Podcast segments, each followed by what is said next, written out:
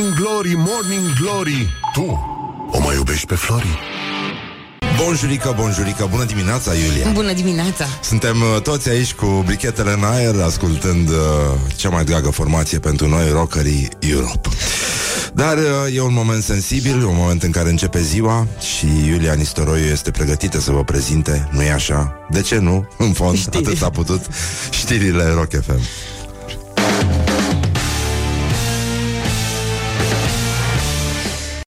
Morning Glory, Morning Glory, se prăjește cartofiorii. Bonjurică, bonjurică, bună dimineața, băi doamnelor, băi domnilor, băi gentlemen și, în ultimul rând, băi domnișoarelor. Până la urmă, timpul zboară repede atunci când te distrezi. Uite că s-a făcut la loc miercuri, ceea ce nu e rău absolut deloc și e posibil să și sărbătorim uh, acest frumos început de săptămână și uh, proiectul uh, merge foarte bine, după cum se vede, organizarea este perfectă, s-a făcut la loc frig afară, deci totul uh, merge conform planului, ne potrivim ceasurile, nouă minute peste ora șapte și un minut, cea mai inutilă informație care este difuzată zilnic în cantități industriale la toate radiourile. Cât este ceasul și ce piesă urmează. De parcă ar fi ceva de schimbat în chestia asta. Dar una peste alta ne uităm la ziua de astăzi și ne dăm seama că mai sunt trei sute douăzeci și opt de zile până în anul două mii douăzeci. Uh, ce voiam să vă spun este că dacă este cumva ziua voastră astăzi, puteți să încercați un experiment. Numai astăzi se întâmplă. Este un fenomen care i-a șocat și pe astronomi și pe oamenii de știință, nimeni nu poate să înțeleagă, dar e bine să vă simțiți privilegiați și să faceți acest experiment. Deci, adunați anul nașterii cu vârsta pe care o împliniți și vedeți dacă ce vă dă. Exact. Vedeți ce vă dă. Deci s-ar putea, în cazul în care acționați corect, să vă dea două mii nouăsprezece, lucru cutremurător, dar zguduitor, la fel de zguduitor ca tirul de la Morning Glory. Dar una peste alta, avem o agendă foarte încărcată astăzi. În primul rând spunem la mulți ani pentru atestarea, prima atestare documentară a Roșiei Montana. Este Tantana, asta rimează și cu Santana și cu multe alte chestii și cu Satana, evident, pentru că e vorba despre Spre aur acolo. O să revenim asupra acestei frumoase legende și, nu în ultimul rând, astăzi mai avem o, o zi în care George Harrison, un tânăr, no, în o mie nouă sute cincizeci și opt, s-a gândit să cânte alături de un uh, grup uh, din Liverpool intitulat The Quarrymen, care era botezat după școala lui John Lennon și în uh, acel grup uh, uh, se mai puteau găsi Lennon, Paul McCartney, Len Gary, Eric Griffiths și John Lowe.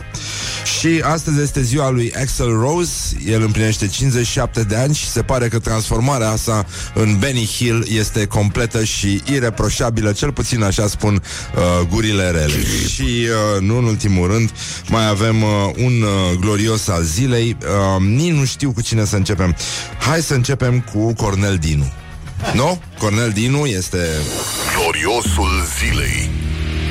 Un, uh, un filozof pentru care uh, nicio rotunjime nu are colțuri. uh, El a spus așa, uh, pentru că are, are niște neliniști uh, și lingvistice și uh, cognitive legate de Dinamo. uh, El a zis așa: eu sunt în așteptare, Dinamo este o echipă nouă. Stăteam și mă întrebam cum vorbește Mircea Rednic cu ei. Dacă le vorbește în franceză la ședința tehnică, e nenorocire că Nistor, Grigore și Sorescu n-au făcut nici măcar limba română.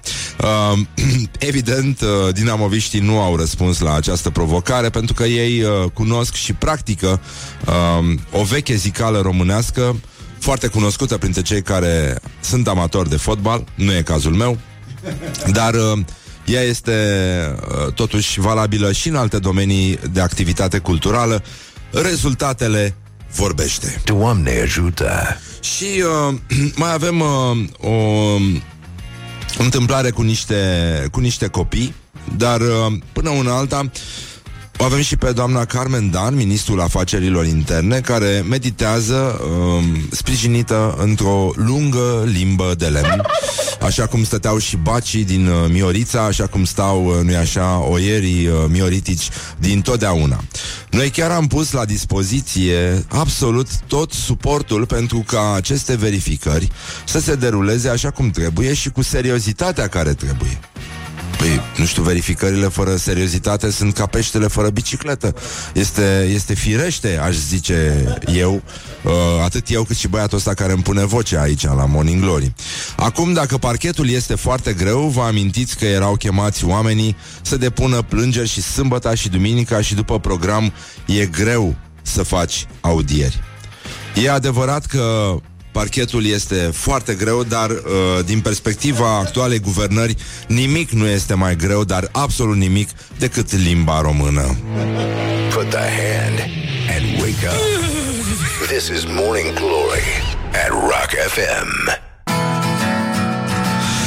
Revenim imediat cu școala ajutătoare de presă, cu orientări și tendinți și cu multe alte elemente care să vă ajute să înțelegeți că omul e măsura tuturor chestiilor. Deci, atât s-a putut, e cât de cât impecabil. Morning Glory, Morning Glory. Din metrou ies muncitorii. Bonjurică, bonjurică, sper că e toți bonavi sănătoși. Bună dimineața, tată, nu uita să-ți iei medicamentele și mai ales pe la chinezescu, te rog frumos.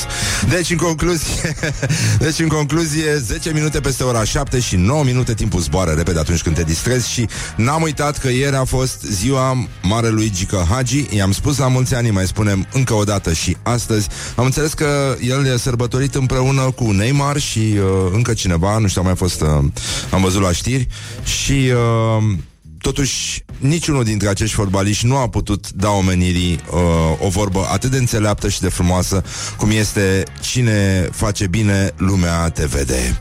Și e foarte important să... Așa, exact. Și uh, e foarte important să ținem minte chestia asta și ne orientăm încet, încet către, uh, nu-i așa, școala ajutătoare de presă. Școala ajutătoare de presă.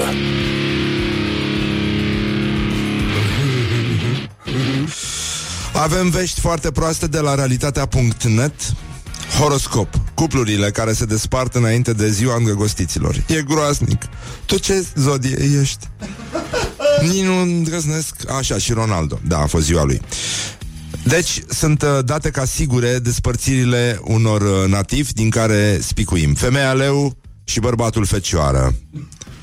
Toată lumea cunoaște spiritul critic dus la extrem al fecioarelor și narcisismul leoaicelor, greu de suportat uneori. Se pare că relația dintre leu și fecioară își găsește sfârșitul la începutul acestei luni, deoarece narcisismul femeii leu nu suportă criticile dure ale nativului fecioară, lucru ce conduce la distanțare și indiferență din partea celor doi.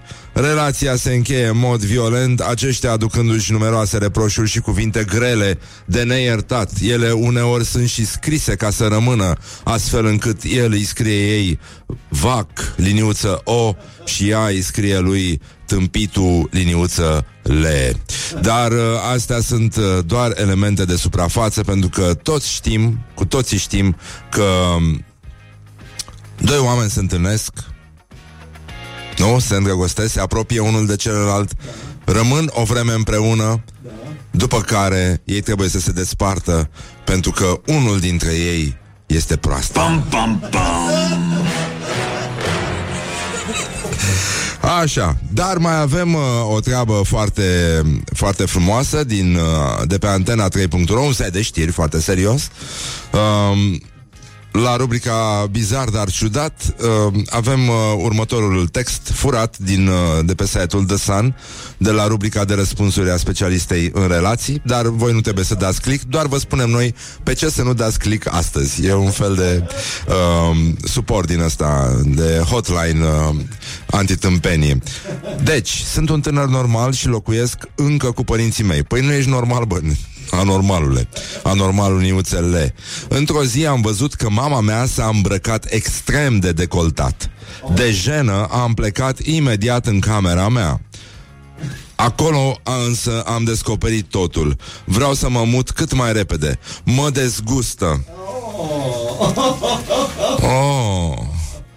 Dar știți cum, cum se spune pe la noi? Iubește-ți mama cât e tânără. Ține fundele stelechinul de atenție cu tilul plin de vulcani în drum spre scoală. Ține Morning Glory, primul pe țală, al doilea pe județ. Oh, nu numai probleme, numai necazuri.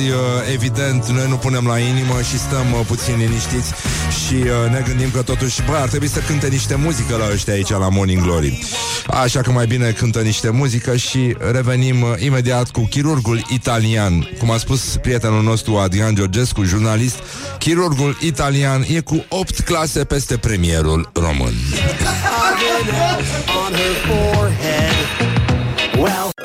Morning Glory, Morning Glory, moaștele și sfințișorii.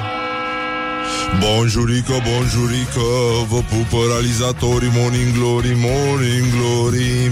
Treizeci de minute peste ora șapte și două minute și vă pupăm dulce pe ceacre. La mulți ani celor care poartă acest frumos nume. Deci, în concluzie, în această zi din o mie nouă sute treizeci, din o sută treizeci și unu, din anul o sută treizeci și unu, Roșia Montana, Montana, cum se spune, mă? Montana, Tantana, este atestată documentar, uh, ea se numea Alburnus Mayer, da, romanii au stabilit uh, chestia. Și uh, se spune că o femeie a găsit prima dată aurul, normal, evident, pe ea o chema Cotronța, vă dați seama. Toată lumea știe. Și venea cu caprele pe un deal numit Kernic. Aici a găsit un bulgăre care scălucea la soare și și-a dat seama în prostia ei că e de aur. Și una din uh, fostele galerii uh, a primit uh, numele acestei uh, babe. Mai există și un... Uh, știi că există o legendă acolo despre un uh, miner. Uh, îmi scapă numele, am uitat.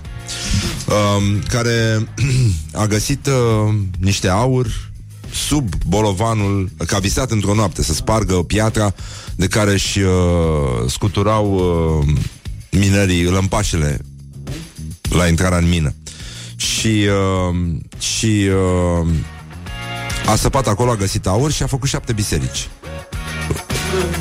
Una sau două în uh, Roșia Montana și câteva în, uh, în satele din jur. Da, îmi scapă, îmi scapă numele, dar uh, știu, se mai uh, protestează acum, că nu mai țin minte, se mai salvează asta sau salvăm doar Vama Veche, că nu mai știu acum ce, ce avem de făcut la primăvară. Dar uh, e complicat, nu, Horia? Uh, aș vrea totuși să uh, trecem puțin... Uh, Să trecem un pic, Doamne sfinte, uh, să trecem un pic pe la Sinaxar, pentru că astăzi avem un măcel uh, foarte frumos. Am văzut că a fost bătaie și la metrou, uh, a fost bătaie și în județul Vaslui. uh, Mă rog, vă dați seama că bătaia a început cu ce băie șmecher. Și uh, în această lună, în ziua a șasea, facem pomenirea preacuviosului părintelui nostru Vucol, episcopul, episcopul Smirnei. Tot în această zi, pomenirea Sfântului Mucenic Iulian cel din Emesa. Era deopotrivă doctor al trupurilor și al sufletelor. Și acum fiți atenți, fiind prins, i s-au bătut piroane de fier în cap, în mâini și în picioare. Și așa precum se afla cu piroanele înfipte în el, a fost închis într-o peșteră, unde și-a dat Duhul lui Dumnezeu din cauza frigului, cel mai probabil. Dar vă dați seama ce frumos este Sinaxarul și ce bine este să citim viețile sfinților, în cazul în care nu ne uităm la televizor și nu citim știri macabre. Dacă suntem la cinci în metrou și nu putem să prindem Nu putem să prindem știrile de la ora cinci, putem citi în fiecare zi viețile sfinților și să stătem liniștiți. Deci, în concluzie, mai voiam să vă mai citesc câte ceva care nu are legătură cu treaba asta, evident, dar uh, are legătură cu uh, relația de cuplu. Și uh, îl cităm aici pe Alex Tocilescu, scriitor, mare uh, îngrijitor al pisicilor și cunoscător. Și el a zis uh, așa, pentru că lucrurile sunt complicate în viața de cuplu. Ați văzut că sunt și cupluri care se vor despărți după Valentine's Day. uh, Și zice el așa: un cuplu bine sudat este când eu fac toxinfecție alimentară de la un parizer prost și vomit în valuri, iar nevastă mea râde în hohote în timp ce trage de motanul care vrea cu tot din adinsul să intre în lighean. Da, poftiți, da, vă rog, dar se poate. Stay tuned or you'll be sorry on Rock F M. Oh. Cum era o bancul ăla cu rockerul care vine beat acasă și maică să-i spune: ce mamă, ți-e rău? Să spună mama o manea ca să poți să vomiți? Morning glory, morning glory, tu o mai iubești pe Flori? Bonjurică, bonjurică, știți că avem probleme foarte mari în general, dar avem probleme și cu păsările. Sigur, în mod normal ar trebui să-l avem și pe Hitchcock peste mă, dar lucrurile alături de o șaorma și de niște șlapi. Dar până una alta, până rezolvăm problema cu păsările, îi spunem bună dimineața lui Ovidiu Bufnilă. Bună dimineața, Ovidiu! Bună dimineața, bine v-am regăsit! Ovidiu Bufnilă este purtător de cuvânt al Societății Ornitologice Române și uh, această societate a făcut recensământul păsărilor de apă. Este o tradiție, înțeleg, la voi. În perioada zece-douăzeci ianuarie se face un recensământ internațional al păsărilor de apă. În România avem o sută patruzeci și șapte de specii, dintre care șaizeci sunt acvatice, iar cormoranul mare, care a fost făcut vedetă de ministrul Petre Daia, ocupă locul zece în top. Sunt nouă mii patruzeci și doi de cormorani aproximativ în România. Și aici te las pe tine să dezvolți uh, contrateoria conspirației. S-a răs de ce cormoranul nu este chiar așa, adică nu ne mănâncă el toți peștii. Bun, în primul rând, nu credeam că o să mă trezesc cu Petre Daia în cafeaua de dimineață, dar dacă tot a intrat în cană, cum a intrat și cormoranul în piscină, atunci hai să spunem și pe aia dreaptă, dacă ne referim strict la acest recensământ, da, am numărat undeva la nouă mii de cormorani mari.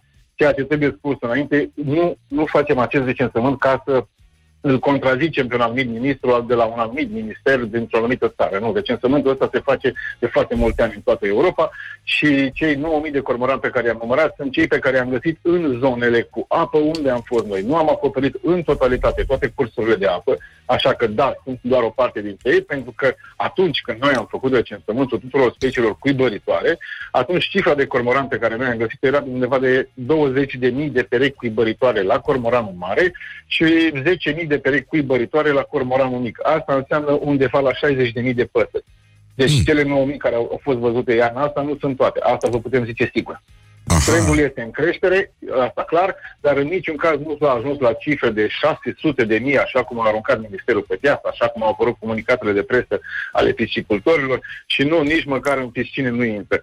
Mai avem, în schimb, o specie de cormoran, cormoranul moțat, și ăla când apare pe litoralul nostru, atunci este sărbătoare, fiecare ornitolog se bucură să-l vadă, avem undeva la zece douăzeci de exemplare care apar anual la noi, trec granița de la Burgaz, de la Capul Caliatra, mănâncă frumos niște scoși pe undeva, niște pește și abia după aia se vântură pe la Năvodari sau pe la Constanța.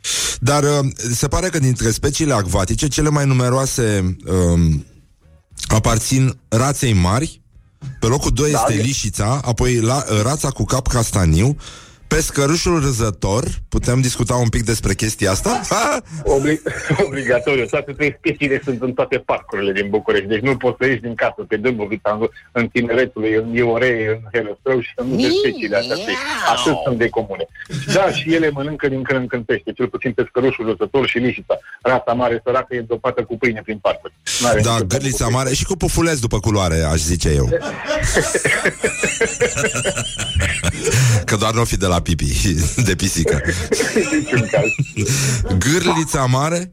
E un pericol? Mare, niciun caz. Deși dacă o să intre pe agricultor, s-ar putea să spună că da, gâștele sălbatice și gârlița mare, una din cele care vine din nordul Europei și din Rusia, să ierneze la noi, că noi suntem țară caldă pentru ea, mănâncă grâul în colțiri, mănâncă rapița de pe câmp și da, o să găsești agricultori care o să spună și de ea că face pagube, dar în cazul gâștelor, și mă refer aici la gâsca cu roșu, există o măsură de agromediu aprobată de Parlamentul European, de Comisia Europeană, propusă de noi, de Societatea Ornitologică Română, unde premierii pot accesa fonduri pentru gâsca cu gât roșu. Lasă zece la sută din producția de porumb pe câmp, din gâștele mănâncă, se îngrașă, pleacă mai departe, ei primesc bani. Sunt milioane de euro care intră anual în România. Oh, ce mișto!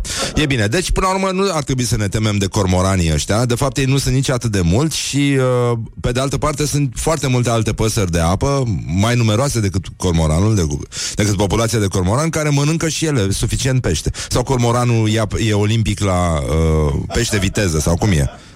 Uh, depinde pe care dintre piscicultori întrebăm, pentru că până acum câțiva ani pelicanii erau cea mai mare amenințare pentru ei și pelicanii erau cei care trebuia prinși, împușcați, distrusă colonia, a făcut ceva ca să scăpăm de ea. Ca martirii creștini, e incredibil ce s-a întâmplat. Uh, am văzut cazuri și mai nasoale, și împușcați cu ciocul tăiat, deci chiar sunt uh, care se dincolo. Da, se au de... fost și astfel de probleme. Vai de au fost și astfel de probleme, da.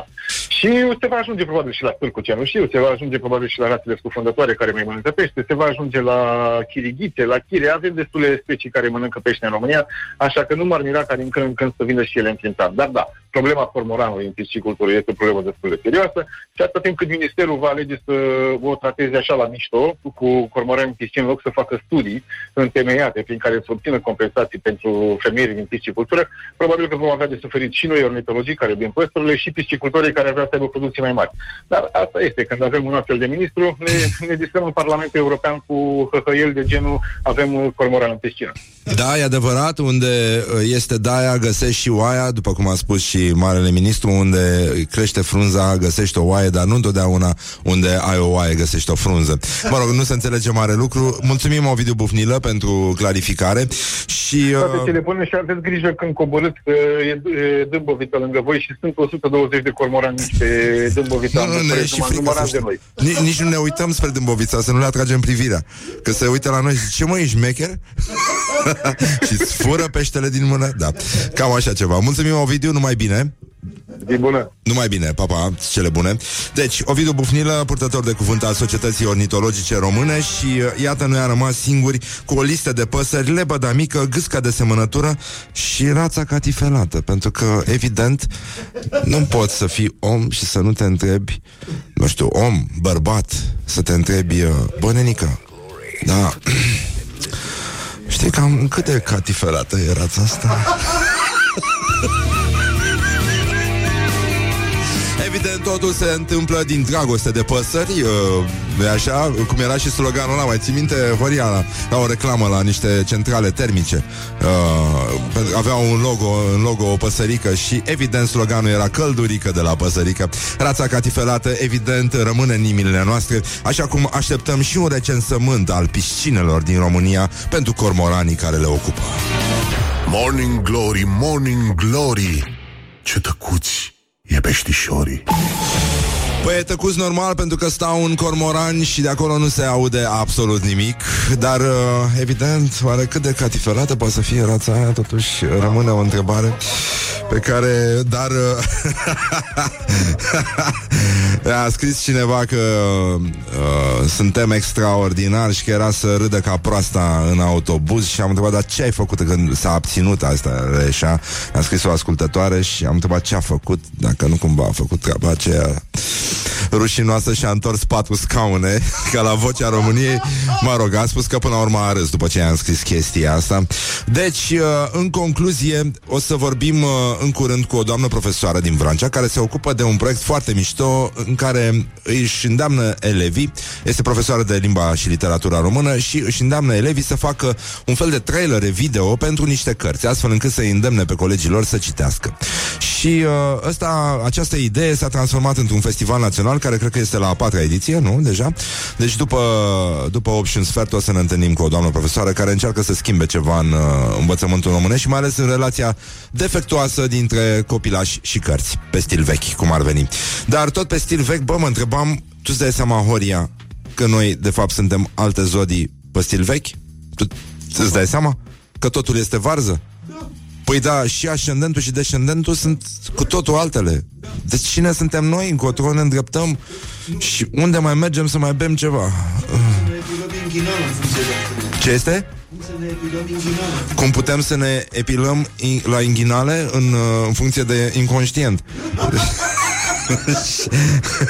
Cam cât de inconștient să fii să faci chestia asta. Dar voiam, mai aveam un, o veste extraordinară. Nu este adevărat, deci, pentru că știu că vă e greu și vouă. Acum e ora care este și în fine toate merg cum merg, n-are niciun sens să mai... Dar cred că totuși ar fi mai bine să prezentăm știrile. Bună dimineața, Iulia. Bună dimineața. Hai că s-a făcut ora șapte și cincizeci și nouă douăzeci și nouă de minute și douăzeci și doi și douăzeci și trei și douăzeci și patru și douăzeci și cinci de secunde și mă gândeam că poate ar fi mai bine decât să mai pun o piesă, să întârziem iarăși cu știrile, să ne reclame ăștia. Da, și dacă tot ești în picioare și ești atât de drăguță, dar astăzi nu-mi place că n-ai codițe, așa cum m-ai obișnuit. Nu știu ce ne facem, relația noastră este într-un impas un evident. Este un, uh, un look extraordinar și God the Look, cum era piesa aia pe, pe vremuri. Dar aș vrea să-mi spui uh, ce se întâmplă cu vremea. Busu părea extrem de optimist aseară la știri. Tu cum, uh, cum stai? În București sau în țară? Spune-mi în București și după aia în țară. S-ar putea să mai plouă și iar dacă vorbim uh, va fi tot caieri. opt, șapte, opt grade maximă. Ah, dar nu e rău, dar deci o să caieri. Mai bate vântulețul așa? Mai bate, mai bate, un pic. Aoleu, deci o să dar de mâine puțin. Va fi mai frig. Mai frig. Ah, uite, nu mai vești bune. Deci Răcorică Răducanu se întoarce și nu numai că se întoarce, dar se și răzbună. Așa că ascultați acum știrile Rock F M. Put the hand and wake up. This is Morning Glory at Rock F M. Wake up and rock. You are listening now to Morning Glory. three, two, one. Bonjurică, bonjurică, două minute peste ora opt și un minut, timpul zboară repede atunci când te distrezi și până una alta putem să spunem în cor, doi, trei și toată lumea, atât s-a putut. Pam, pam, pam. Morning Glory, Morning Glory, covriceii superiorii. Bonjurică, bonjurică, cinci minute peste ora opt și două minute. Timpul zboară repede atunci când te distrezi și mai ales când te imbecilizezi. Dar ca să vedeți uh, ce cumplit meșteșug de tâmpenie au ajuns excursiile școlare. Iată, o mamă, o mamă, mamă, mamă, mamă, mamă. Gloriosul zilei. Deci, o mamă a unui copil, evident. Ce haios sunt. Da, extraordinar. You're funny. um, După ce niște elevi de la școala de fotbal uh, C S Intergalaxy, iau nouăzeci ani, așa, au uh, cântat o melodie de Florin Salam în autobuz. Ana, ce poate fi rău, nu? Ce era să cânte Bon Jovi? Nu, uite că avem înregistrarea uh, pe G S P. Ia, merge? Ah, nu, avem o reclamă întâi, stai. Tu-i mama ei de reclamă. Așa, hai să terminăm cu reclama. Ok, super. uh, Deci, iată înregistrări din autobuzul uh, plin de copilași care mergeau să îngâmbete fotbal și ascultau uh, manele. Bun, nu e nimic rău în asta, dar uh, la nouăzeci ani, bun, mizeria asta de uh, videoclip nu merge. Mai bine să ascultăm ce s-a întâmplat la petrecerea, nu-i așa, unde copilașii au ascultat uh, uh, muzică. Deci mama a protestat pentru că ei dansează, acum sunt îmbrăcați în costume de fotbaliști.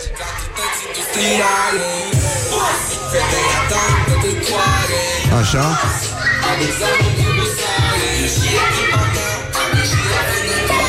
Așa, ăștia sunt copilașii care dansează și mama a zis așa. Copiii au cântat diferite cântece în autocar, în autocar. Au rugat antrenorul să le pună și o manea, una pe care o știau ei, și de aici a pornit toată nebunia. Copiii au rezultate bune la învățătură, sunt premianți care pe lângă școală fac și fotbal. Nu văd care este problema. De ce să etichetăm ca fiind maneliști pentru că au cântat o manea? Și uh, ei, pe, de, pe lângă manele, știu să cânte și versurile. Sunt frumos și am talent, mai ceva ca în Occident. Sunt un prinț la patru ace după moda lui Versace. Deci ei au ascultat uh, Five Gang, se numește mizeria asta de piesă. Și uh, e super, o să le fure creierele tuturor copilașilor de la noi din țară. Și în general adolescenții sunt nebuniți după băieții ăștia. Și vă dați seama că dintr-o perspectivă, cum să spun, cosmică, putem să facem diferen- simplu diferența între uh, ce se întâmplă în uh, manele sau uh, hip-hop sau ce Dumnezeu o fi chestia asta, uh, trap sau cum dracu se numește, și rock bănenică. Băi, deci niciodată, deci niciodată, niciodată nu o să poți să ai un râit care să cânte rock. Asta este singura diferență și singura chestie, singura chestie care ne salvează cât de cât. Dar până una alta ascultăm Stereophonics, evident, și Have a Nice Day și Doamne ajută și, nu în ultimul rând, nu este adevărat că un tânăr de nouăsprezece ani a ajuns la spital după ce și-a vărât o baterie în fund ca să obțină un plus de energie. Morning Glory, Morning Glory, ta Dați-mi înapoi, dihorii. Bonjurică, bonjurică. zece minute peste ora opt și trei minute. Atât s-a putut, deocamdată e cât de cât impecabil. Ne potrivim ceasurile și acționăm conform planului la Morning Glory, Morning Glory. Deci, în concluzie, aș vrea să vă spun că pe lângă... Eu cred că pe stemă mai trebuie adăugate niște chestii. Ar trebui adăugați șlapii pe care îi târie populația României atât pe timp de vară cât și pe timp de iarnă. Ar mai trebui adăugată șaorma și, nu în ultimul rând, încrucișată cu poate un alt instrument, nu știu, mă mai gândesc la al doilea, bormașina. E foarte important să avem o bormașină pe stemă, este ceva... Uh, ceva care ne definește.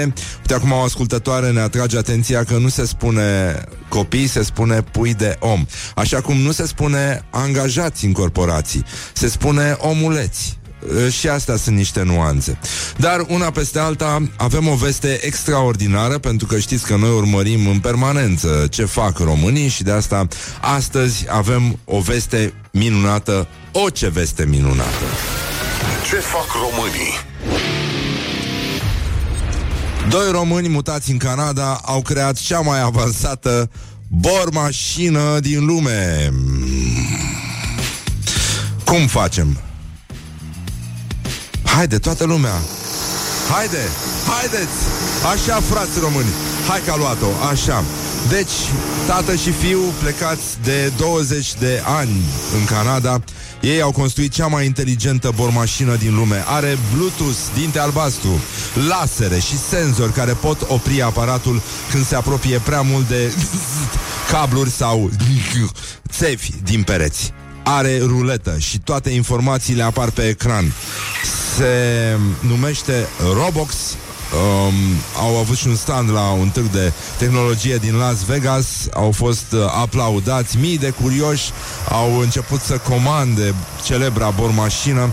Dar uh, până una alta ei pot doar să o precomande. Va costa undeva între patru și șase sute de dolari. Este simplu să explici acest succes, pentru că, nu-i așa, cei doi au trăit atâta vreme la bloc încât au înțeles cum este important să, să lucrezi, ce este important de făcut atunci când, nu-i așa, naști un pui de om.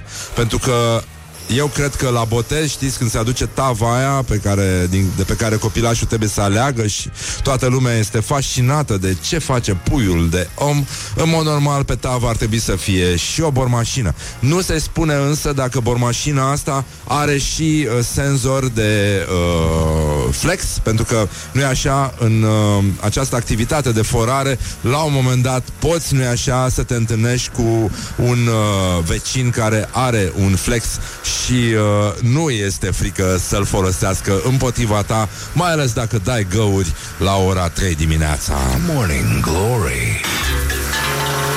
Stay tuned or you'll be sorry on Rock F M. În mod evident, nu putem să dansăm așa cum ne îndeamnă și formația Geneza, și asta din cauza bormașinilor care ar trebui să găurească, să găurească, să găurească până când, până când, până când, bănenică. Morning Glory, Morning Glory, ce ochi roșii au sudorii. Deci, bonjurică, bonjurică, douăzeci de minute peste ora opt și șase minute. Timpul zboară repede atunci când te distrezi și avem numai vești extraordinare, atât din țară cât și din teritoriu. Suntem primii pe țară, al doilea pe județ. Doi români au inventat, doi români canadieni au inventat cea mai avansată bormașină din lume.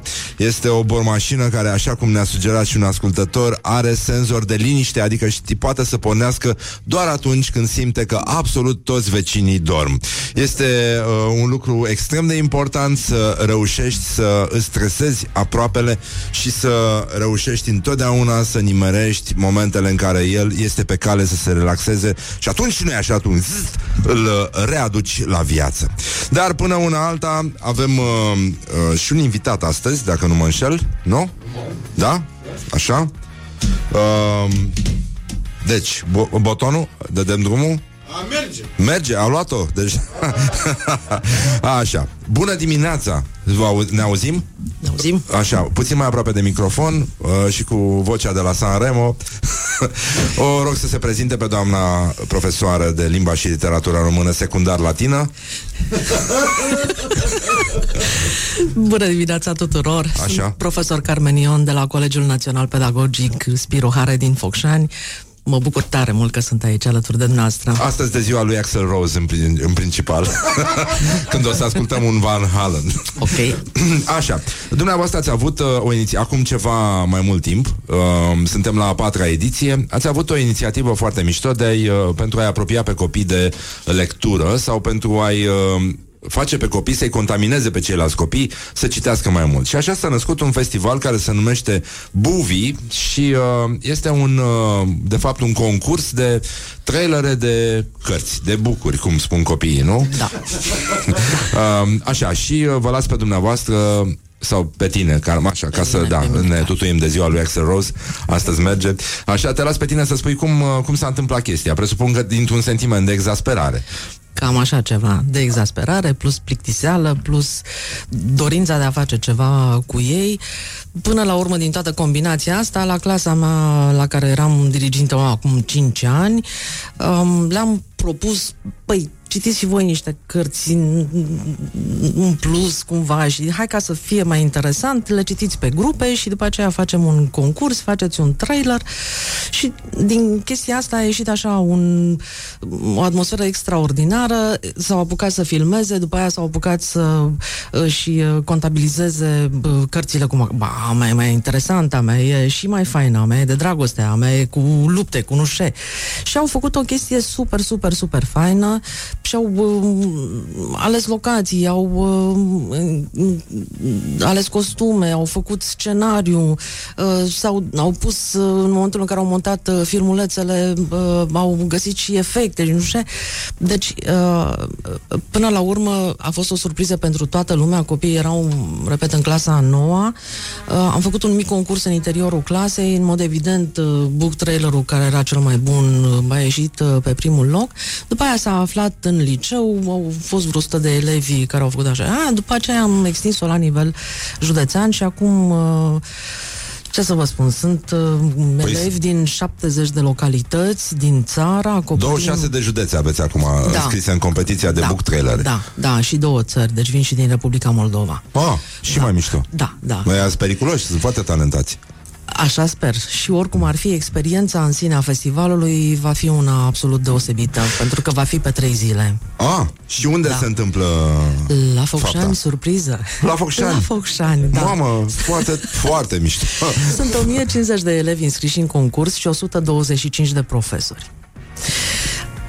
Avem, evident, emoții, pentru că Focșaniu nu prea a văzut atât de mulți oameni adunați pentru un festival și implicați direct într-un festival. La noi da. se mai face un festival de excepție, festivalul de blues, dar... Aici sunt o mie, peste o mie de oameni care uh, vin din afara Focșaniului. Nu e rău deloc. șaptesprezece-nouăsprezece mai, deci o să fie și Căldurică Răducanu, o să fie mm-hmm. perfect. Și uh, înțeleg că este un concurs care se adresează și elevilor de gimnaziu, dar și liceenilor. Da, sunt uh, aproape patruzeci de echipe de gimnaziu înscrise și șaizeci și șapte, deci treizeci și opt de echipe de gimnaziu și șaizeci și șapte parcă de, de liceu. Așa, da. Odată, ce este important și ce mi se pare foarte mișto este că toate cărțile din concurs aparțin unor scriitori de limbă română. Da. Și, bine, nu neapărat din România, dar care au origini române. Nu, Matei Vișniac presupun că este printre ei. Nu. Nu este nu, anul ăsta? Nu, nu, nu. Am văzut nu, că ați nu. făcut. Era uh, ceva de Vișniac într-un trailer. Nu? Nu? N-a fost? Nu, nu, Atunci nu. am văzut eu greșit. Nu. Așa, uh, deci au origini române, scriu în română sau uh, ale, au cărți care au fost traduse ulterior în limba română. Da. Așa. P- putem uh, spun, uh, afla niște nume de, de curiozitate? Bineînțeles. Ne-am, am pornit de la ideea, anul trecut cel puțin, se sărba centenarul și erau foarte multe vorbe frumoase și foarte multe discursuri și asta și ne-am gândit, ok, e foarte drăguț că noi celebrăm acest centenar, dar cum anume o facem? Dincolo de discursuri, ce se ascunde? Haideți să, până la urmă, să cunoaștem și literatura țării în care trăim și, pe cât posibil, literatura contemporană.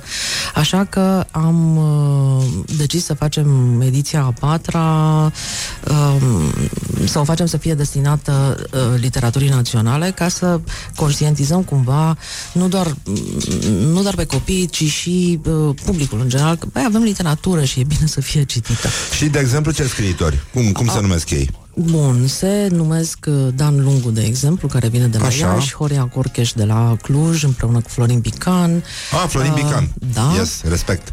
Da. Uh, Flavius Ardelean de Așa. la Brașov. La gimnaziu mai figurează Tibi Ușeriu cu douăzeci și șapte de pași. Abia aștept să vedem trailerele de pe... Uh, Bun, de să sperăm că Tibi va lui. scăpa cu bine din uh, da, da, povestea da, în care da. este acum. Poate îl bucură vestea asta și cine știe. Așa. Uh, Doi scri- două scriitoare din Republica Moldova, Liliana Coropca și uh, doamna Țibuleac. Um, am introdus și un clasic, Mircea Eliade. Um, o mai trăi, nu mai trăi? Um, nu mai trăi, bietul. Um, ce mai avem? Pantele astea așa mă depărtează de rațiune. De... Există, uite, Horia îmi suflă în cască, mătușul emisiunii noastre, mai e și un gur, uh, cel, despre cel mai scurt roman din istoria literaturii române, uh, Boul, Boul și Luminița, de un domn... Uh, Pușii din Ulescu. Da, Pușii din Ulescu. El a scris pe vremuri la Cațavencu, după aia s-a îndepărtat un pic. Un bou o iubea pe Luminița. Boul acela am fost eu. Poate face copii un trailer, cine nu, știe. Nu, nu mi-e foarte clar, asta e un happy end? Uh, uite, iată o întrebare foarte bună. Cum, uh, cum povesteai la nuntă, uh, fotograful, cum a zis, iar acum Miri... Să-și apropie capetele fericiți. Îți dai seama. Asta e indicația pe care am primit-o. Atât de greu. Așa, ce putem face noi? Cum, uh, presupun că aveți nevoie de bani. Da, mesajul ar fi ăsta. Oameni buni, chiar se întâmplă un lucru extraordinar, da? Așa. Bun, poate că o mie de copii nu sunt... Dom'le, nu trebuie conviși, da. Trebuie forțați. Haide, îi, îi convingem cu forța. A, nu, dar copiii ăștia chiar primeau semnale deja din țară că există o emulație extraordinară în cadrul echipelor. Multe dintre echipe uh, au și citit uh, romanele, încep uh, după vacanță uh, să negocieze scenariul, rolurile și funcțiile în echipă, uh, să-și găsească locurile și mai departe. Chiar avem nevoie de bani ca să-i aducem pe toți oamenii ăștia la Focșani, pentru că până la urmă ideea nu este doar să facă niște book trailere pe care să le trimită online și să fie văzute eventual pe canalul nostru de YouTube. Ideea este să se vadă acolo, copiii să se întâlnească cu scriitorii pe care am de gând să-i, avem de gând să-i invităm în Focșani. Foarte frumos, da? Avem în intenție tot felul de workshop-uri pentru profesori și pentru elevi care să funcționeze în paralel cu secțiunile festivalului. Deci chiar dorim ca timp de trei zile Focșaniul să fie un loc chiar al, al culturii și al împărtășirii de idei. Nu e, nu e rău deloc. Și în timpul ăsta poți să bea și apă minerală, uh, evident. Dar, uh, acum, voi sunteți de găsit pe Facebook, uh, se numește pagina Buvi Festival, este B O O V I E, adică e o combinație da. de book și, și movie. Buvi Festival, într-un cuvânt, și acolo puteți uh, contact arond buvi punct ro dacă vreți să scriți mail-uri pe fax și uh, dacă nu, uh, cel mai bine cred că puteți să uh, luați cu pagina de Facebook unde puteți lăsa un mesaj uh-huh. și acolo vi se spune cum se poate dona în cazul în care aveți ceva, un link direct către un cont sau ceva de genul ăsta. O să avem un uh, postat în următoarele douăzeci de minute probabil uh, un cont direct pe pagina de Facebook. Așa. Dar e foarte simplu și prin uh, mesaj pe, pe Ok, Messenger, o să dăm și noi un share ca să-i ajutăm pe oameni da. să vă găsească. Da. Deci Buvi Festival pe Facebook, dați-le like, uh, așa ca să-i puteți și follow, și follow neapărat, da. da. Și urmăriți chestia asta pentru că e o treabă care crește și ne arată că în România se și citește, nu numai se... Crește extraordinar, asta a fost... Mm-hmm. Crește extraordinar, deci asta a fost marea surpriză. Am avut, ok, treizeci de elevi în prim ultimă fază, după care șaptezeci optzeci, după care o sută douăzeci, după care două sute și acum tadam, o mie cincizeci de elevi. A fost o stare de bucurie extraordinară. În echipa noastră se află și un uh, ardelean care, uh, după ce s-au înscris, au terminat înscrierile, uh, normal, noi ne-am bucurat. Uh, și ardeleanul cu pricina uh, stătea și mă uh, bombănea. Că nu înțeleg, ce aveți să vă bucurați așa de tare? Da? Voi vă imaginați o mie de elevi în, în Focșani? Băi, da, ne imaginăm, dar acum lasă-ne două, trei ore măcar să ne bucurăm. Evident că după aceea a venit uh, dușul cu apă rece. Bun, ce facem cu ei? Cum facem? Cum, unde îi cazăm? Cum îi cazăm? Evident, mâncare, da. Și așa mai departe. Da, adică e nevoie de o logistică destul de amplă așa și...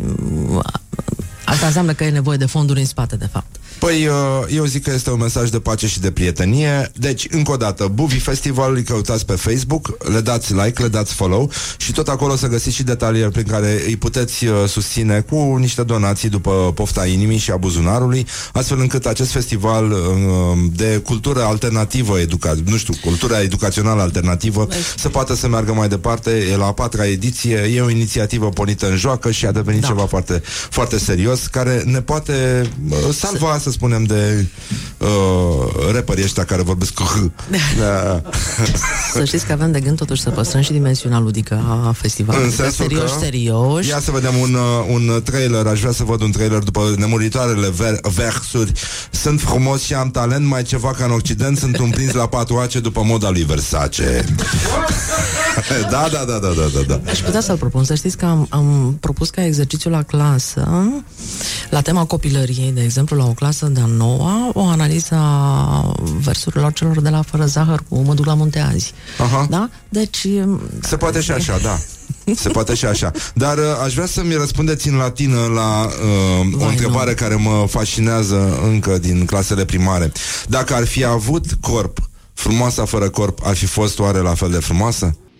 Acum îmi vin în minte toate lucrurile la comune, înțelegeți, cu sufletul, cu asta care dă frumusețea um, integrală a ființei și așa.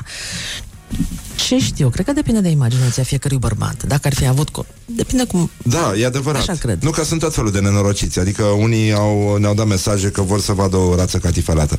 Uh, deci, în concluzie, putem traduce în latină uh, toți greșim, dar mai ales ceilalți? Eu nu pot traduce. Nu? Nu. Pentru mine latina este moartă de mult timp. am, că... am, am avut la un moment dat o fantezie să am traducere simultană a emisiunii în latină. Mi se pare cea mai mare aroganță. Da, mi se pare foarte frumos. Uh, vorbisem chiar cu un, uh, un respectabil domn profesor de la domnul Ilieș, ah. de la, uh, era la facultate atunci, preda, și era un profesor mm. foarte funky și foarte, mm. cu foarte mult umor și i s-a părut foarte amuzant, a râs și a spus că se gândește să încerce să facă treaba asta. Bine, dar uh, asta eram foarte de mult, acum și latina s-a mai schimbat, nu mai e ce a fost. Uh, Undeva în străfundurile bibliotecii mele, să știți că am o secțiune da. uh, cu literatura de propagandă comunistă. Uh, plus uh, ideologii. Așa. Între cărțile acelea, pe lângă Mândria de a fi română lui Vadim Tudor, se află o carte de versuri traduse în latină sau scrise direct în latină de Preamărirea lui Ceaușescu. În latină? În limba latină. Este Ma. scrisă direct în limba latină. Nu mi-aduc aminte cum se cheamă, dar promit că vă trimit câteva poezii de acolo. E minunat. Încheiem cu o veste bună. Deci, Bubi Festival, ați înțeles, dați search pe Facebook, o să dăm și noi un share și găsiți și pe pagina noastră dacă vă încurcați cumva și... Uh... Vă mulțumim, doamnă e, profesor. Suflet. Felicitări. Aveți, oameni buni, sprijiniți cultura, lăsați copiii să vină la Buvi. Bun, uh, George Buhnici a reacționat, uh, îl interesează subiectul, o să vă contacteze, îi dăm, uh, îl ajutăm noi să... Așa, și vă recomand un autor minor, dar uh, nesemnificativ, Răzvan Exarcu. El a scris o carte, uh, Fericirea e un act de siguranță, e foarte frumoasă și merită un trailer. Zic eu, nu zic, uh, nu zic alții, nu zic critici. Îl punem la o secțiune. Bun, puneți-l la secțiunea, da. Trailerul de buzunar. Talente inutile, da, da. Bun, mulțumim frumos, uh, Doamne ajută și uh, o atenționare de la prietenul nostru Teo, uh, stand-up comedian. A spus, haideți să, comi- să copiem sistemul de învățământ italian. E incredibil cât de mult se învață în opt clase. Apropo de chirurgul care opera fără fără niciun pic de autorizație. Mulțumim mult. Am identificat unul personal cu patru clase. Așa. Revenim cu detalii despre povestea asta, o urmărim și vă mai facem atenți din când în când. Baftă și numai bine, salutații pe copilaj din partea noastră. Mulțumesc. Atât s-a putut, e cât de cât impecabil. Bravo. Morning glory, morning glory, nu mai vă bătesc ca chiorii. Morning glory, morning glory, nu-i așa? Te trec fiorii. Bonjurică, bonjurică, am uh, încheiat discuția despre copilașii care încă mai citesc în țara asta și fac uh, trailere pentru cărți. Foarte mișto inițiativa Boovie Festival, dacă n-ați dat like și follow, vă rog să o faceți pe Facebook. Dacă vă lasă inima, puteți să trimiteți și uh, niște bani, evident, și nu puneți la inimă, lucrurile merg înainte, bormașina merge în continuare. Ați auzit de românii care au inventat cea mai performantă bormașină din lume. Aveți un minut să vorbim despre Domnul nostru Iisus Hristos, cum era chestia aia.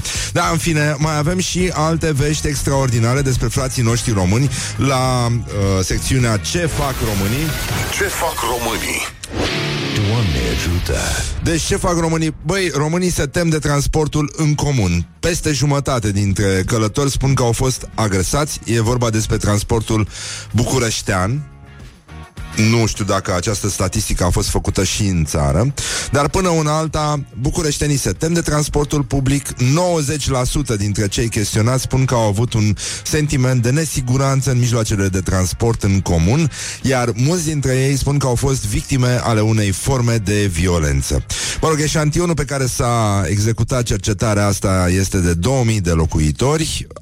Optzeci și opt la sută dintre bucureșteni spun că au avut acest sentiment de nesiguranță în transportul public. Nouăzeci și șase la sută dintre ei au asistat la violență verbală între pasageri. Șaptezeci și doi la sută dintre uh, respondenți au fost martori la scene de violență verbală între șoferi și pasageri. Și un alt procent și mai îngrijorător, nouăzeci și trei la sută uh, spun că au asistat la certuri între pasagerii fără bilet și controlori. Ai bilet, ba nu, ba da, ba nu, ba da, ai bilet. Așa, deci, dar nu uh, doar violența verbală este evident o problemă în București, pentru că peste jumătate dintre călători au fost uh, hărțuiți în transportul public și sau în stații. Acum, trecând la statistici uh, pe... Uh, genuri, ca să nu zic sexe, uh, pe post, avem uh, optzeci și doi la sută la femei, nouăzeci și trei la sută la bărbați și... Uh... Când vine vorba despre hărțuire în mijloacele de transport uh, și în stații, uh, la femei este evident mult, mult mai mare și la bărbați numai treizeci și nouă la sută. Nu știu cine îi uh, hărțuiește pe bărbați. Apoi, uh, trei sferturi dintre uh, respondenți sunt de acord ca prețul biletelor să crească, intrarea autoturismelor în centrul uh, orașului să fie taxată, iar prețul parcărilor să fie mai mare. Evident, ar trebui să fie și mai multe parcări, dar asta este o cu totul altă poveste. Iar la întrebarea dacă transportul ar trebui să fie gratuit, doar douăzeci și cinci la sută au răspuns că da, ar trebui să fie gratuit. Și evident, din nou, în urma acestui sondaj, nu reușim să aflăm care mai sunt celelalte cauze pentru care cetățenii se simt hărțuiți, intimidați, agresați în mijloacele de transport în comun, iar unul dintre ele, rezultatul nevăzut dar sufocant, este evident acela că foarte mulți călători se simt agresați de perfida de autobuz, cunoscută ca și perfida de lift. Este vorba de acea perfidă care, odată lăsată în aer, poate întoarce, așa cum ne-a scris un ascultător, exact ca la Vocea României, patru scaune.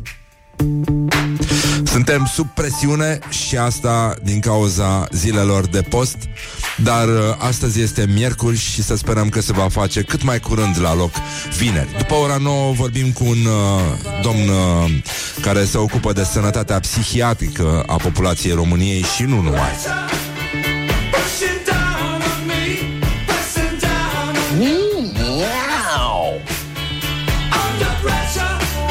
Morning glory, morning glory, nu mai vă bătesc ca chiorii.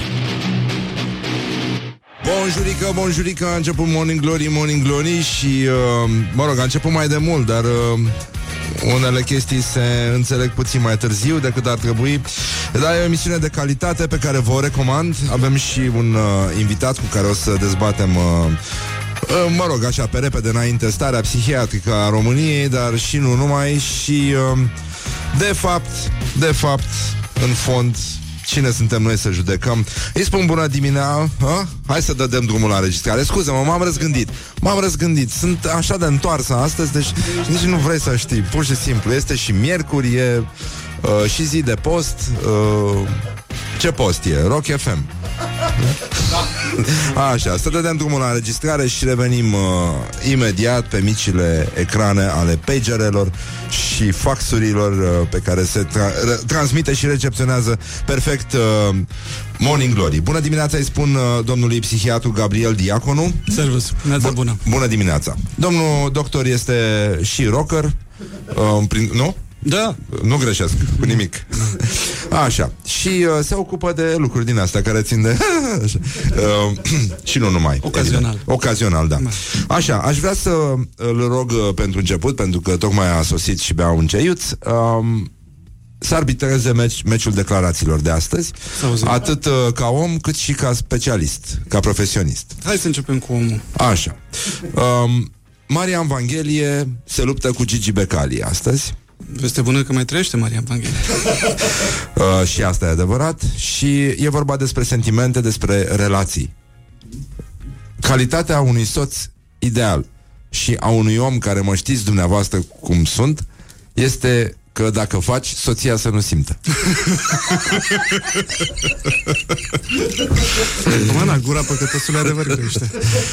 Și uh, acum votați și voi cum vă lasă inima uh, pentru Marian Vanghelie, cu love sau cu like sau cu love.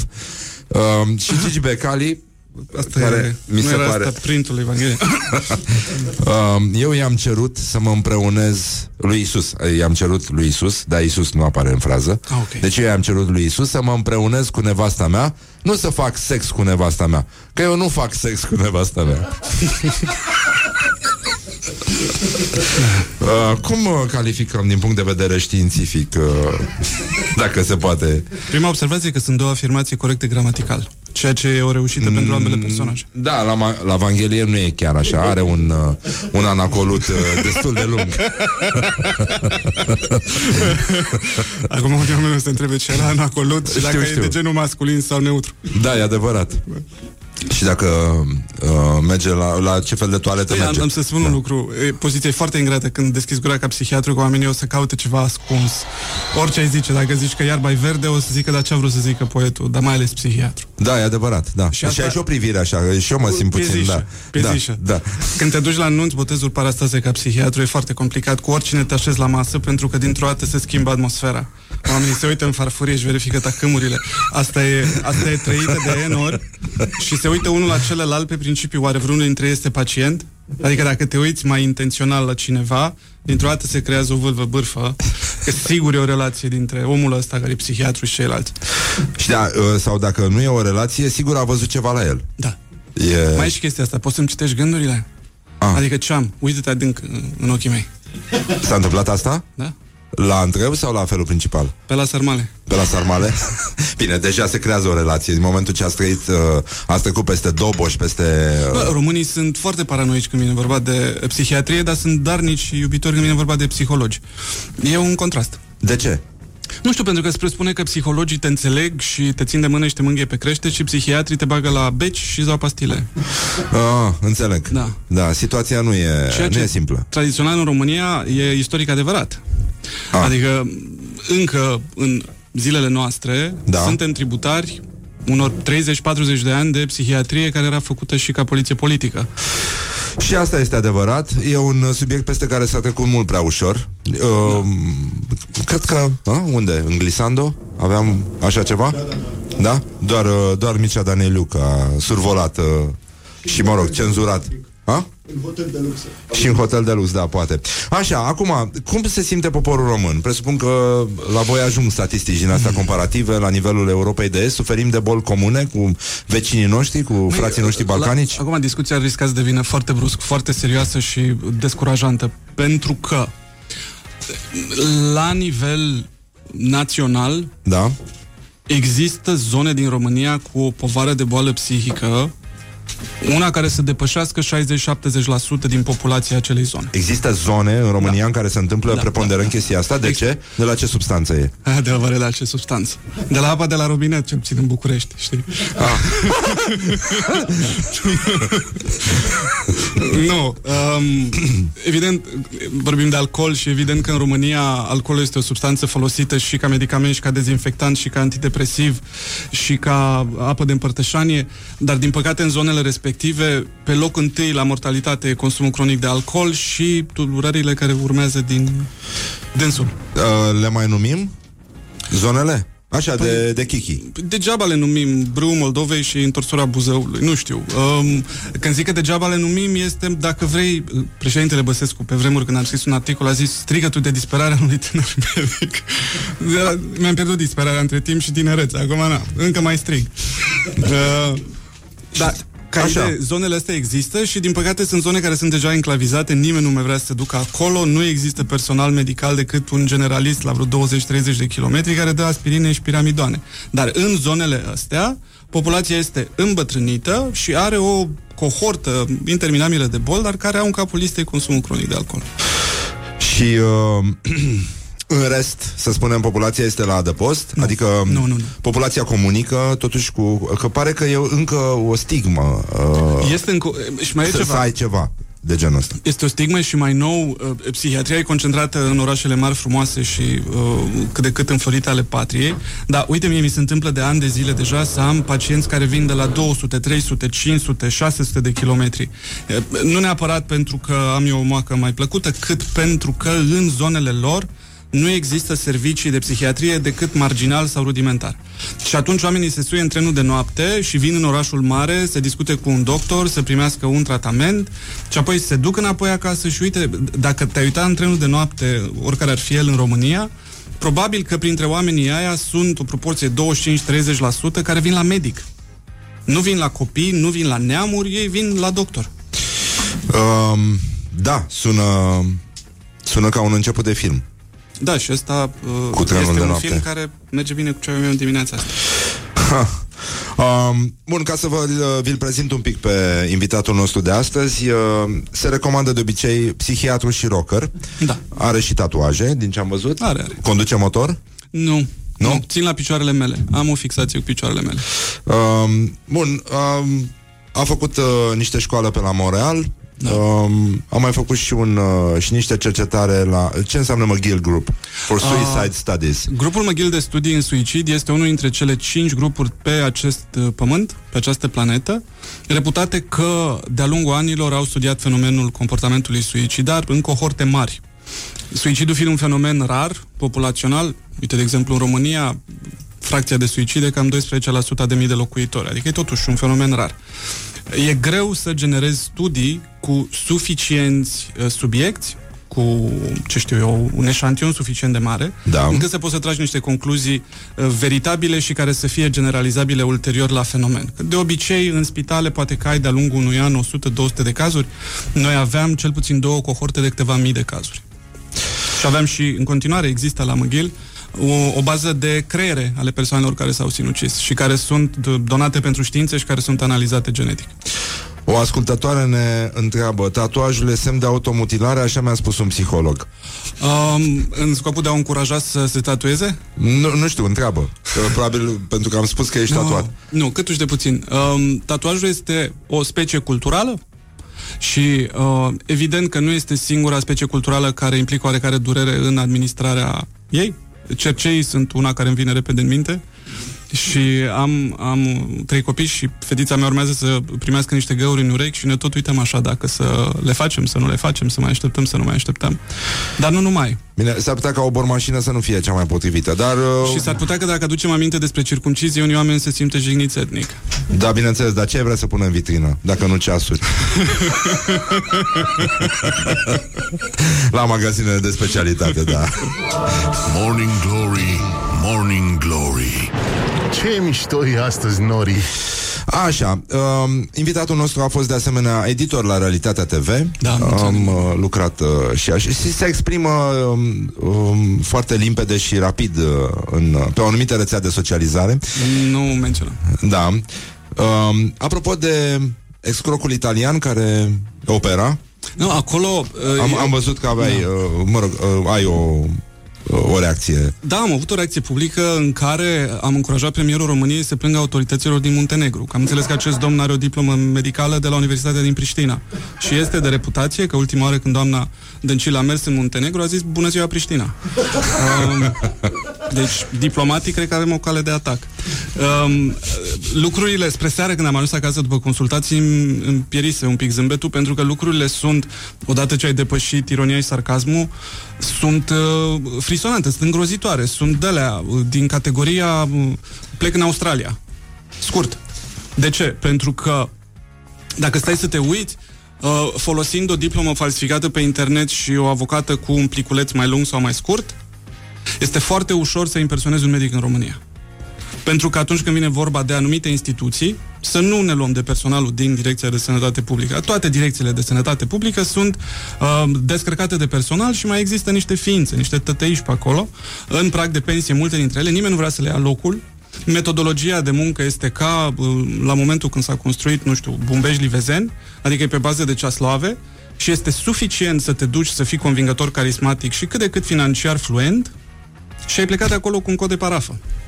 Ah. Și de aici lucrurile au anumite reverberații. Noi suntem, ca români, foarte mândri și naționaliști, însă dacă stai să te uiți la inclusiv situația medicilor din România, apropo de drept de liberă practică, apropo de educație medicală continuă, apropo de probitatea lor profesională și felul în care și-au anumite competențe, e un fel de râd de ciop de oală spartă. Hai să ne înțelegem, în România sunt mulți medici specialiști care ajung să fie specialiști, chirurgi, întâmplarea face, da? Da. Și care în timpul rezidențiatului n-au pus mâna pe un bisturiu. Și care învață după aia ca specialiști meserie la locul de muncă. Ah. Asta nu mai e de râs. Nu prea, da. nu prea. Uh, am, am adunat câteva reacții apropo de povestea asta cu falsul uh, medic italian, chirurg italian. Uh, Adrian Georgescu, jurnalist, uh, chirurgul italian e cu opt clase peste premierul român. Și în plus, fiind uh, fost parcagiu, uh, știe foarte bine să dea cu spatele. Uh, aș spune eu. Uh, Am mai spus un domn, numai într-o țară care nu există pot profesa chirurgi care nu există. Micloș Robert. Și uh, ce a zis falsul chirurg Ministerului Sănătății? Mulțumesc pentru accept, a spus domnul Gabriel like Sabudinu. Da. Știi asta cu like și share? Este o chestie care, când, când vine vorba de uh, calitatea actului medical în România, e supus aceluiași filtru uh, cultural. Um, noi nu ne uităm foarte atent.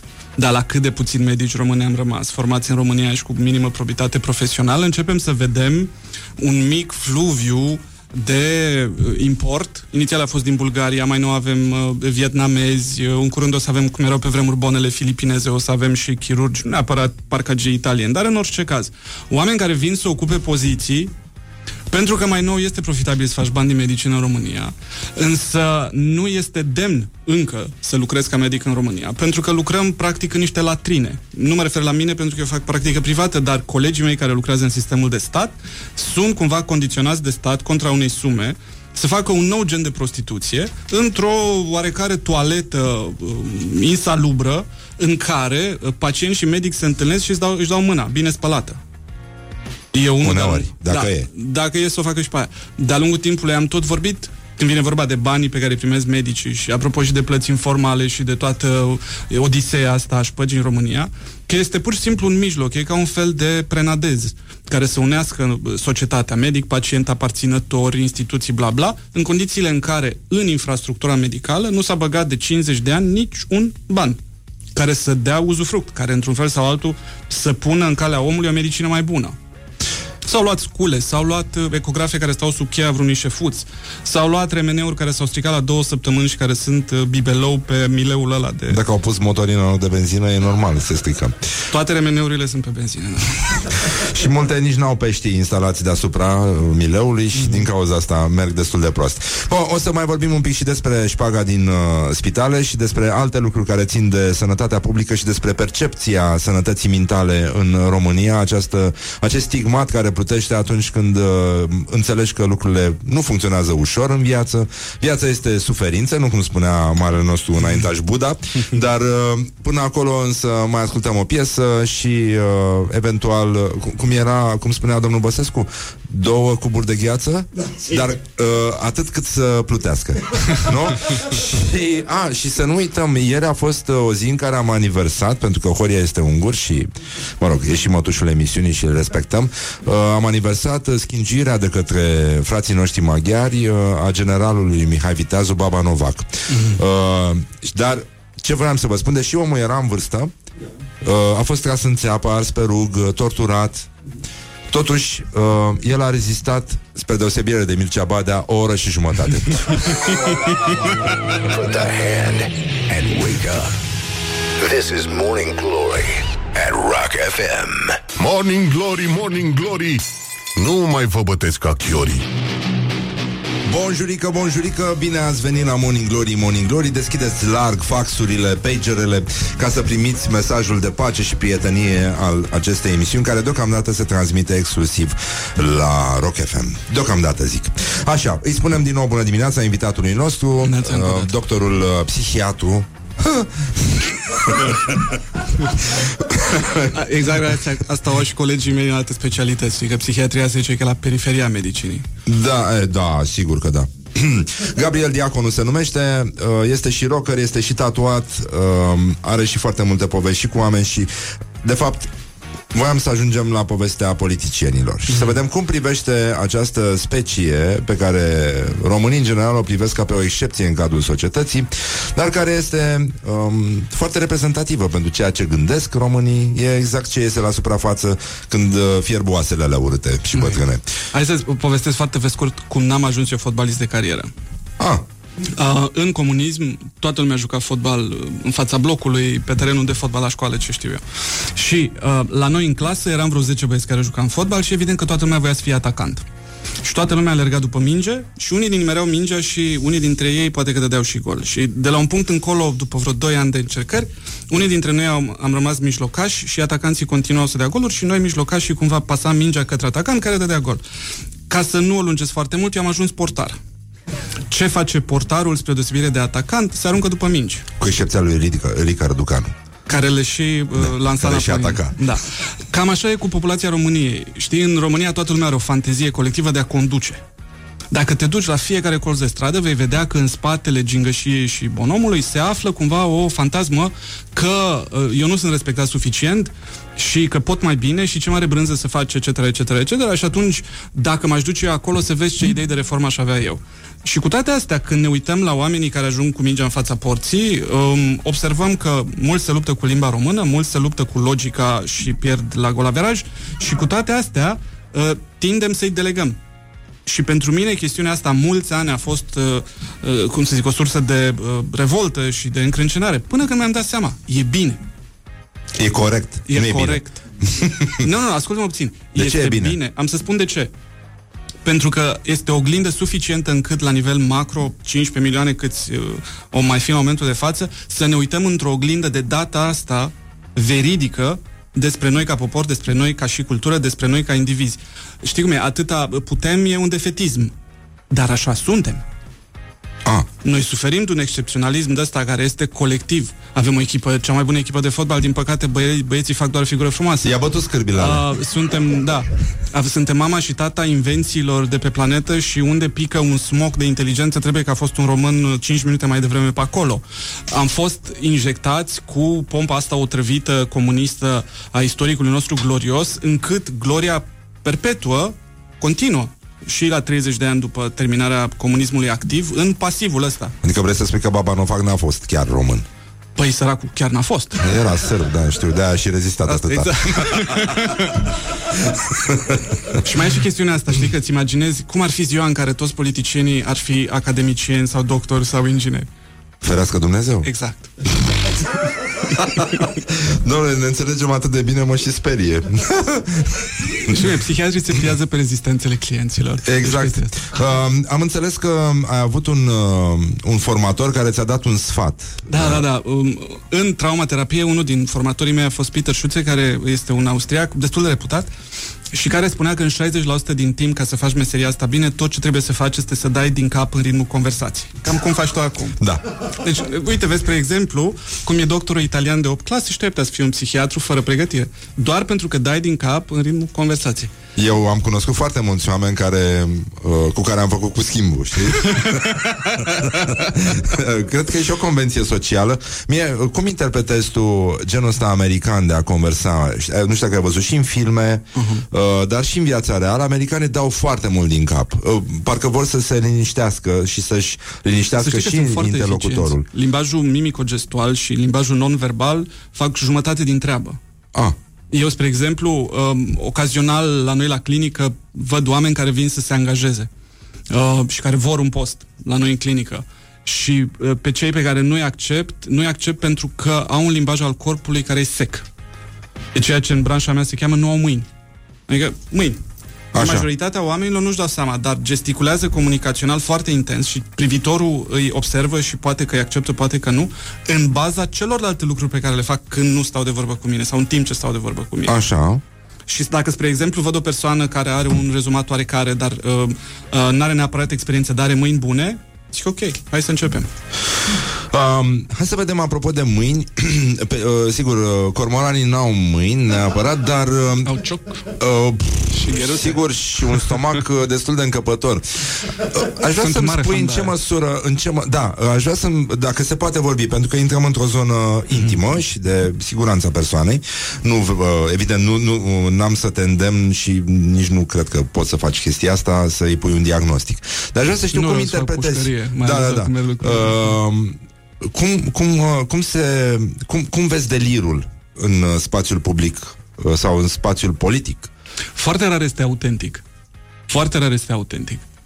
Delirul este un bun de larg consum, un fel de brânză topită pe care o consumă românul la micul dejun. Da. Dar foarte rar oamenii care ies cu delir în, în fața microfoanelor, da. Dincolo, să zicem, de tușa lor personală, de ingredientul lor mai mult sau mai puțin puturos, pe care îl adaugă prin unicitate, foarte rar ei nu știu ce fac sau ei nu știu ce zic. Vezi, noi le, le tot dăm alibiuri oamenilor ăstora. Adică le tot dăm circumstanțe atenuante. În adică... fapt și de drept, ce fac ei este un, alaba, un fel de alba-neagra conversațională, care este bine repetată. Eu, umblând printre oamenii ăștia, că vorbim de presă, vorbim de emisiuni, tu știi cum sunt în afara uh, uh, emisii? Am Sunt văzut. Cu textulețul. Păi omule, pe textuleț e delirul. Da. Deci nu este uh, o refabricație a minților, ei nu sunt spontane. Adică Daia, Daia totuși a dat niște semne de spontaneitate. Știi cum e? Uh, când ne uităm în spațiu la emisiile alea, electro, pulsurile electromagnetice și au anumită frecvență și luminositate, ceva trebuie să fie. E ca, ca în conversația despre Dumnezeu în tren. Da, ceva e. Inteligență. Domnul nu știu, Daia, nu știu dacă există, dar îi ceva fac, e. Îi fac un compliment. Domnul Daia are o inteligență pe cale de apariție. Asta e adevărat. A, deci e vorba doar despre asta. Da. Și în rest, uh, în rest vorbeam mai devreme despre cu domnul Daia, consilierii lui uh, Dragnea cu vitamina D. E... Aici, adică la, există și tertipuri există, adică există. În, în spațiu public și noi sărim ca proastele. Dar uite, în revanș, hai să nu vorbim de domnul da. Dragnea, să vorbim de faptul că Donald Tusk a vorbit, menționat că nu știu cine, socrul lui, a avut o Dacia o mie trei sute. Suntem atât de ușor, suntem ca păstrăvi în, în bazin, când vine vorba de genul ăsta de simboluri. Cum trage păstrăvul la cormoran. Ocazional invers. Da, da, înghițim foarte ușor. Imediat trebuie păi să ne stimuleze cineva orgoliul. Ca... Ca societate, ca și psihologie colectivă, tânjim după validare, tânjim după străinul care vine și dintr-o dată apreciază brânza și sarmalele noastre. Dacă cumva se întâmplă că știe vreun domnitor român, suntem toți uzi. Dacă se întâmplă că unul dintre politicienii noștri capătă o față umană și o ia pe băbuța de la colțul străzii și o trece strada, este dintr-o dată omul nostru. Da. Asta, asta spune că noi avem o proiecție foarte infantilă asupra ce înseamnă ordine, stat, legi, reguli. Pe noi ne interesează de fapt și de drept decât să fim mângâiați. A, Și dacă se poate să primim zece lei gratis, wow. Dar cum ai privit uh, povestea cu... Bine, a fost un articol ratat, e adevărat, mm. uh, acela despre adopția făcută de doamna Dăncilă. Nu, aia da. a fost o chestiune care, care a, știi cum e, apropo de brânza topită a nației.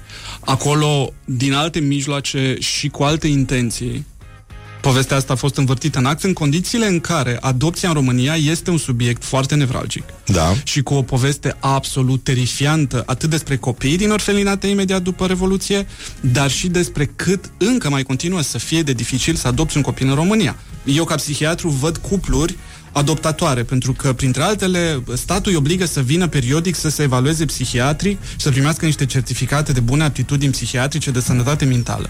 Și îi văd anual și crede-mă că îi văd de trei-patru ori până când primesc un copil. Asta înseamnă că durează, în, în experiența mea anecdotică, pe serie de cazuri, între doi și patru ani să adopți un copil. Statul român pune atât de multe opreliști unui cuplu adoptator, încât în cele din urmă, dacă ai intrat sănătos și entuziast, până când prinzi copilul, s-ar putea să dobândești ceva. Frustrare, resentiment, toată metodologia asta, vezi, Doamne, empiric, neutră, prin care se potrivești copilul cu părintele, părintele cu copilul, este o mizerie. Și este o mizerie care are ștaif. Uite, am să spun o chestiune unde îmi asum inclusiv posibilitatea unei, unui recul public, să ai la șefia unei camere reprezentative în România o persoană care măcar tangențial a avut probleme cu legea în ce privește niște servicii sociale, vezi, D G A S P C, Telorman. Da. Mie mi se pare că ar trebui să închidă conversația. Sincer. Da. Pentru o țară care a avut o sută cincizeci de mii de copii care erau abandonați în nouăzeci, pentru o țară care continuă să aibă cincizeci de mii de copii care sunt în centre de plasament și cu probleme de supraviețuire, tu să ai la șefia Camerei Deputaților un individ care, putativ, la nivel de alegații, da, și-a plasat niște fătuțe la D G A S P C, mi se pare că ar trebui să închidă conversația. Pentru noi toți. Da, dar stai puțin, dar vine și le dă vitamina D. Nu, nu, nu, nu înțeleg. Nu. Păi stai puțin, că vitamina D adresează, dacă vrei, riscul de rahitism, dar nu de imbecilitate. Știi? Că imbecilitatea, până la urmă, este pe, pe vremuri, multe, multe vremuri, în presă spuneam că mama imbecililor este mereu gravidă. Mm-hmm. Știi? Dar, din păcate, imbecilitatea este la nivelul reperelor și valorilor, când vine vorba de omul de rând. Mă refer la etaje de vârstă multiple. Știi, toată povestea cu violul cu, și cu pumnul în plex, o fi făcut și el ceva, o fi înjurat. Noi la nivelul ăsta suntem. Evident că întotdeauna trebuie să găsim niște explicații pentru agresor, pentru că el trebuie umanizat din când în când. Cred da. că avem o nevoie asta de a umaniza agresorii noștri. De care îți spuneam. Da. Adică da. în momentul în care stai și râzi hăhăi despre agramatismul politicianului X, despre reperele cultural-geografice ale premierului Y, ce știu eu. Băi, nu uita. Prima problemă pe care tu o ai este că permiți. Pe vremuri când scriam despre șpagă în spitale, am scris mult despre șpagă în spitale, am militat pentru salariile medicilor și așa mai departe. Și încă mai fac chestia asta, bă, pentru că, na, tot omul are nevoie de divertisment în viața lui. Um, principalii mei adversari erau medicii. Principalii mei adversari în ceea ce însemna plăți informale în sistem erau medici. Care spuneau, băi, de ce ne faci de râs? Dar pe bune chiar așa ne crezi că ne îmbuibăm și că luăm plicuri peste plicuri? Nu, băi, nene, luăm de la aia care au și de multe ori dăm la aia care n-au. Deci o haiducie de asta medicală, un fel de Ian cu Jian, Toma Limoș, poate. Și din punctul ăsta de vedere am zis, ok, dar știi că pe de altă parte treaba asta te schimbă psihologic? E ceea ce eu numesc paradoxul curvei pe centură? Sunt, din păcate, anumiți termeni pe care nu îi pot înlocui academic. Eu le spun pacienților la noi paradoxul curvei pe centură, care e un paradox psihologic în care o anumită cetățeancă în fiecare zi se duce la muncă și va face o anumită activitate în mod repetitiv unor șoferi de tir care nu fac live pe Facebook, deci încă trăiesc, da. și uh, pe un anumit preț. Și paradoxul curvei pe centură este că ea continuă să vadă chestiunea asta, deși este o meserie dezumanizantă, deși în timp se desensibilizează, deși se expune unor riscuri profesionale, și continuă să aibă un vis, o himeră, că într-o bună zi va face suma respectivă de bani și nu se va mai duce pe centură. Dar continuă să ducă pe centură pentru că de la un punct încolo este a centurii, este condiționată. E ca un cățel, ca un Pavlov. Deci asta înseamnă în mare parte sistemul medical românesc cu care te lupți. Și ai da. propus chiar și un sistem antișpagă actualului ministru al sănătății, da, doamna plecând, Sorina Pintea. Plecând, dacă vrei, de la, lăsând orice altă glumă la o parte, plecând, dacă vrei, de la anumite metode de a trata adicțiile în lumea un pic mai răsărită și civilizată, plata informală este adictivă la ambele capete. Și donorul și acceptorul sunt dependenți, între ghilimele, pentru că plasează oarecare investiție psihologică în datul și luatul unui anume plic sau bun. Și am spus că în astfel de clinici, spre exemplu, partea a procesului de rehab și de detoxifiere este să substitui anumite simboluri ale adicției cu alte lucruri. Da. Da. În propunerea asta, care altfel a fost destul de serioasă și cu toate astea dezavoată de unii oameni, am spus, uite, ai putea să institui un sistem de merite, credite pe care oamenii să le aibă, pentru că marea șpagă cu adevărat nu e la nivel medical, nu e cotidiană, nu e vicariantă, nu e repetitivă, este la nivelul cui? Uh, parcagiului, um, cum îi zice, brancardiologului, um, infirmierei, doamna cu cearșaful, doamna cu plosca, doamna cu E K G-ul, asistenta lucutărică, secretara lucutărescu, unde trebuie să intri. Dar, în comunism, și asta e o chestiune care a fost scrisă mult mai frumos decât aș putea eu să o spun, banul ungea roțile putrede ale sistemului. Și așa erau rânduiți să fie. Și acum în și era și normal. Păi era, de la un punct era, încolo început să norma, fie firesc. Da, era normal. Și trebuia să evoluezi astfel da. încât să te adaptezi aici sistemului. Vine ministrul sănătății și zice, eu nu înțeleg, stai puțin, a făcut ditai salariile, cum de mai iau? Păi înseamnă că n-ai înțeles fenomenul la baza lui. Adică adicția. Adică mecanismul adictiv și inclusiv, d- dacă vrei, felul în care o mână spală pe alta și amândouă obrazul, pentru că nici ăla care dă zece lei, nici ăla care primește zece lei, n-ar spune, băi, știi ce, hai cinci lei din ăștia zece lei. Să-i dăm pentru liftul ăla împuțit în care am umblat amândoi urcând spre etajul trei pe secție. Uh, mai există și o formulă care este stați liniștit. Ah, da. Dar ea însoțește gestul acceptării. Știi bancul cu anestezia românească? Nu? Nani, nani.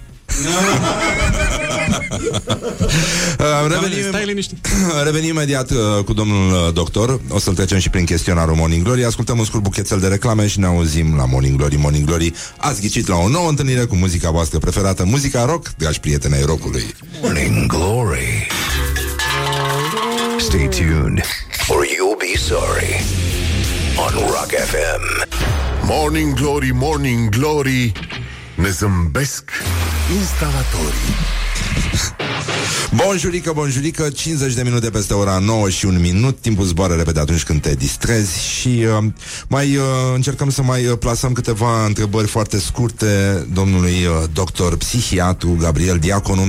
În școlile britanice se va studia mindfulness.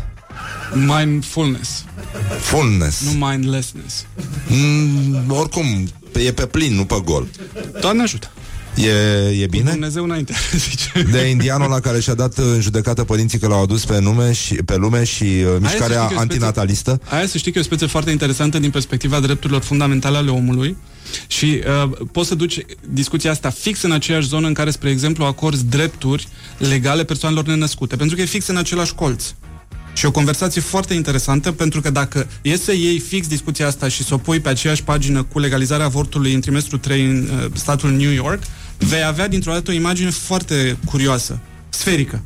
Da. Adică am ajuns să acordăm și să înțelegem concepția de la origini și dăm drepturi persoanelor și o facem deocamdată chestia asta în mod discret, dar de ce n-am face-o extins? Adică până la capăt. Uh, se poate și așa sau uh, hai să vedem care a fost uh, trecem la chestionarul Morning Glory, care a fost clipa de glorie a domnului doctor uh, Gabriel Diaconu anul trecut sau anul, anul ăsta? Anul ăsta, nu știu dacă a fost anul ăsta. Mi s-au născut doi copii. Oh, da. Bravo, Mersi. Să fie într-un ceas bun. Doamne ajută. Am făcut o figură frumoasă. Da. Scos un scor bun. Absolut, absolut. Perfect. Da. Cu cine are domnul doctor o problemă acum? Sau cu ce anume? Cu cine am o problemă? Niciodată n-am probleme cu cineva, pentru că nu-mi plac oamenii chiar așa de mult. Ah, um, ia uite ce coincidență. Da. Um, dar am varii probleme cu lucrurile pe care le fac cu oamenii. Și uh, lucrurile pe care le fac oamenii și care marginal mă cointeresează tind să devină un subiect de interes pentru mine. Cum ar fi politica? Nu sunt un adept al politicii, dar mă interesează, dacă vrei, cursura politică în societate. Ar intra domnul Cursul doctor în politică? Cum ar... Niciodată. De ce? Pentru că eu nu am scurgeri. Dar, Doamne ajută, Doamne ferește. Credeți că oamenii normali, cum se spune, domne, dar de ce nu intră ăștia în politică? Ăștia. Oamenii ăștia, nu? Ăștia spre care se îndreaptă sapiosexualii, un cuvânt pe care l-am prins acum în pauză. Pentru că știi cum e, cineva trebuie să aibă grijă și de oi. Anume ce vrea lumea de la domnul doctor? De multe ori vor lucruri care țin de meseria mea, ocazional vor lucruri care țin de prezența mea în anumite spații. Și uh, uneori primesc și unii și ceilalți. Uh, se întâmplă să vină oameni care nu au absolut nimic la o consultație? Se întâmplă, nu e regula, dar este excepția și aia este uh, cea mai ușoară oră din viața mea și în același timp este una care îmi ridică o problemă etică la fileu pentru că fac bani pe nimic. Chestie care mă obosește. Cel mai penibil moment de care își amintește domnul doctor Gabriel Diaconu a și care poate în... fi povestit pe post. Sărbarea în clasa cincea când a trebuit să cânt o melodie cu locomotive. Dar nu, nu eram, eram, eram la teatru, de un teatru Giulești pe vremuri și era o scenă foarte mare și eram în corul școlii și trebuia să cânt o melodie cu locomotive. Și am uitat versurile și chestia asta m-a urmărit peste ani. Și dar mi-aduc atunci, aminte că era cu locomotive. Dar de atunci oricum nu și le-a mai păi amintit nu, nimeni. Nu, după aia am dezvoltat un track incredibil, după care am picat bacalaureatul și al doilea bac l-am dat cu camerele ProTV-ului pe spinare și a fost din nou un mega penibil, mega șoc. Și după aia de chestiunea asta, de tracul ăsta și de reflexele alea îngrozitoare în fața camerei, m-a vindecat o colegă de la Realitatea pe vremuri, Ilana Petre. Bună dimineața, Ile, pe calea asta. Pentru că m-a pus să fac un stand-up din studio, un fake stand-up, vezi, Doamne. Că da. noi, noi ne prefăceam că transmitem live de la fața locului, dacă era zece metri mai încolo. Și ea, săraca, nu știa că eu aveam istoricul ăsta de dramă și traumă și de ezitare și de trac și m-a pus în fața faptului împlinit. Nu e rău. Are un tic verbal, domnul doctor? Am multe și variabile. Eu am o tulburare uh, obsesiv-compulsivă. Ah. Da, adică, uite, mă joc cu chestiile astea, ah. am chestiile astea. Da. Um, un cuvânt sau o expresie care îl enervează la culme pe Gabriel Diaconu? Bună oară. E prețios, nu? E mai a, de la intelectuali. A doua oară, a bună oară, da. În ce film sau în ce carte i-ar plăcea domnului doctor să trăiască? Um, sau și în ce film și în ce carte? Nu trăiesc în filme, dar în cărți mi-ar plăcea să trăiesc. Uite, asta e o chestie foarte faină. Mm? Um, în ce carte mi-ar plăcea să trăiesc? În, în Caietul lui Doris Lessing mi-ar plăcea să trăiesc. N-am citit-o. O să... Foarte fain. Uite, e... Sunt foarte mulți ani de când am citit-o și abia acum mi-am adus aminte.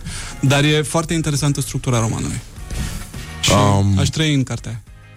Rock-ul? Care e relația? Soliștii, basiștii, uh, chitariștii sau uh, tăpășarii? No, asta e o chestiune care probabil că ne-ar lua o oră să-ți o explic. Eu ascult rock de foarte, foarte mic și am consumat chestia asta mai mult decât orice altceva pe lumea asta. Până la punctul la care nu există eveniment din viața mea academic, personal sau interpersonal care să nu aibă o vână muzicală în spatele lui. Eu nu pot să mă concentrez decât pe muzică, eu nu pot să citesc decât pe muzică, eu nu pot să adorm decât pe muzică și chestia asta este atât de împletită cu identitatea mea încât este ceva ce sunt, nu ceva ce fac sau ce îmi place. Cu ce, pe ce muzică se studiază mai bine? Pe ce, pe ce trupă rock? Meu? Da. A, în cazul meu, Maiden. A? Toată viața mea am învățat pe Maiden. Da. Mișto de tot. Da. Um, facem ceva dimineața, medităm... Uh... Nu. Nu? Nu. Bem cafea? Uh, cafea, citesc presa și marțea și joia de obicei scriu. Nu e rău deloc. Da. Un sunet pe care îl găsește domnul doctor irezistibil. Fa. Și nu fo, care este o supă foarte bună. Sau de fu. No, de, de fapt se pronunță fă. Da, fă. Așa. Um, când era mic, domnul doctor, ce auzea de la părinții lui? Uh, foarte multe chestii faine. Taică-miu a fost mineralog și maică-mea este meteorolog și atunci unul era cu capul nord și celălalt cu picioarele pe pământ. Și uh, nu e vorba doar de ce auzeam, e vorba de ce vedeam, pentru că vedeam multe hărți și multe peșteri. Mamă, mișto. Da, foarte fain. Um, nu pleacă niciodată de acasă fără? Um, fără telefon, din păcate. Pentru ce și-ar da viața, domnul doctor? Pentru copiii mei și pentru țara mea. Și dacă mâine ar veni apocalipsa, ce ar mânca domnul doctor la ultima masă? Dude, aș mânca o friptură pe care să-mi fac eu, da? cu, cu piure de cartofi și cu niște murături, da. Da, să-mi fac eu friptura. Am o obsesie a fripturilor făcute prost în România. No, e o tradiție, nu e o obsesie. Da, da, da. Și bancul favorit cu psihiatrii. Nu știu să spun, dar aparent implică un cetățean care intră în patru labe în cabinetul unui psihiatru și începe să uite atent la prize și psihiatru mor- dă din cap, aprobator, și ok, ce avem noi aici? Stai că mi l-am adus aminte.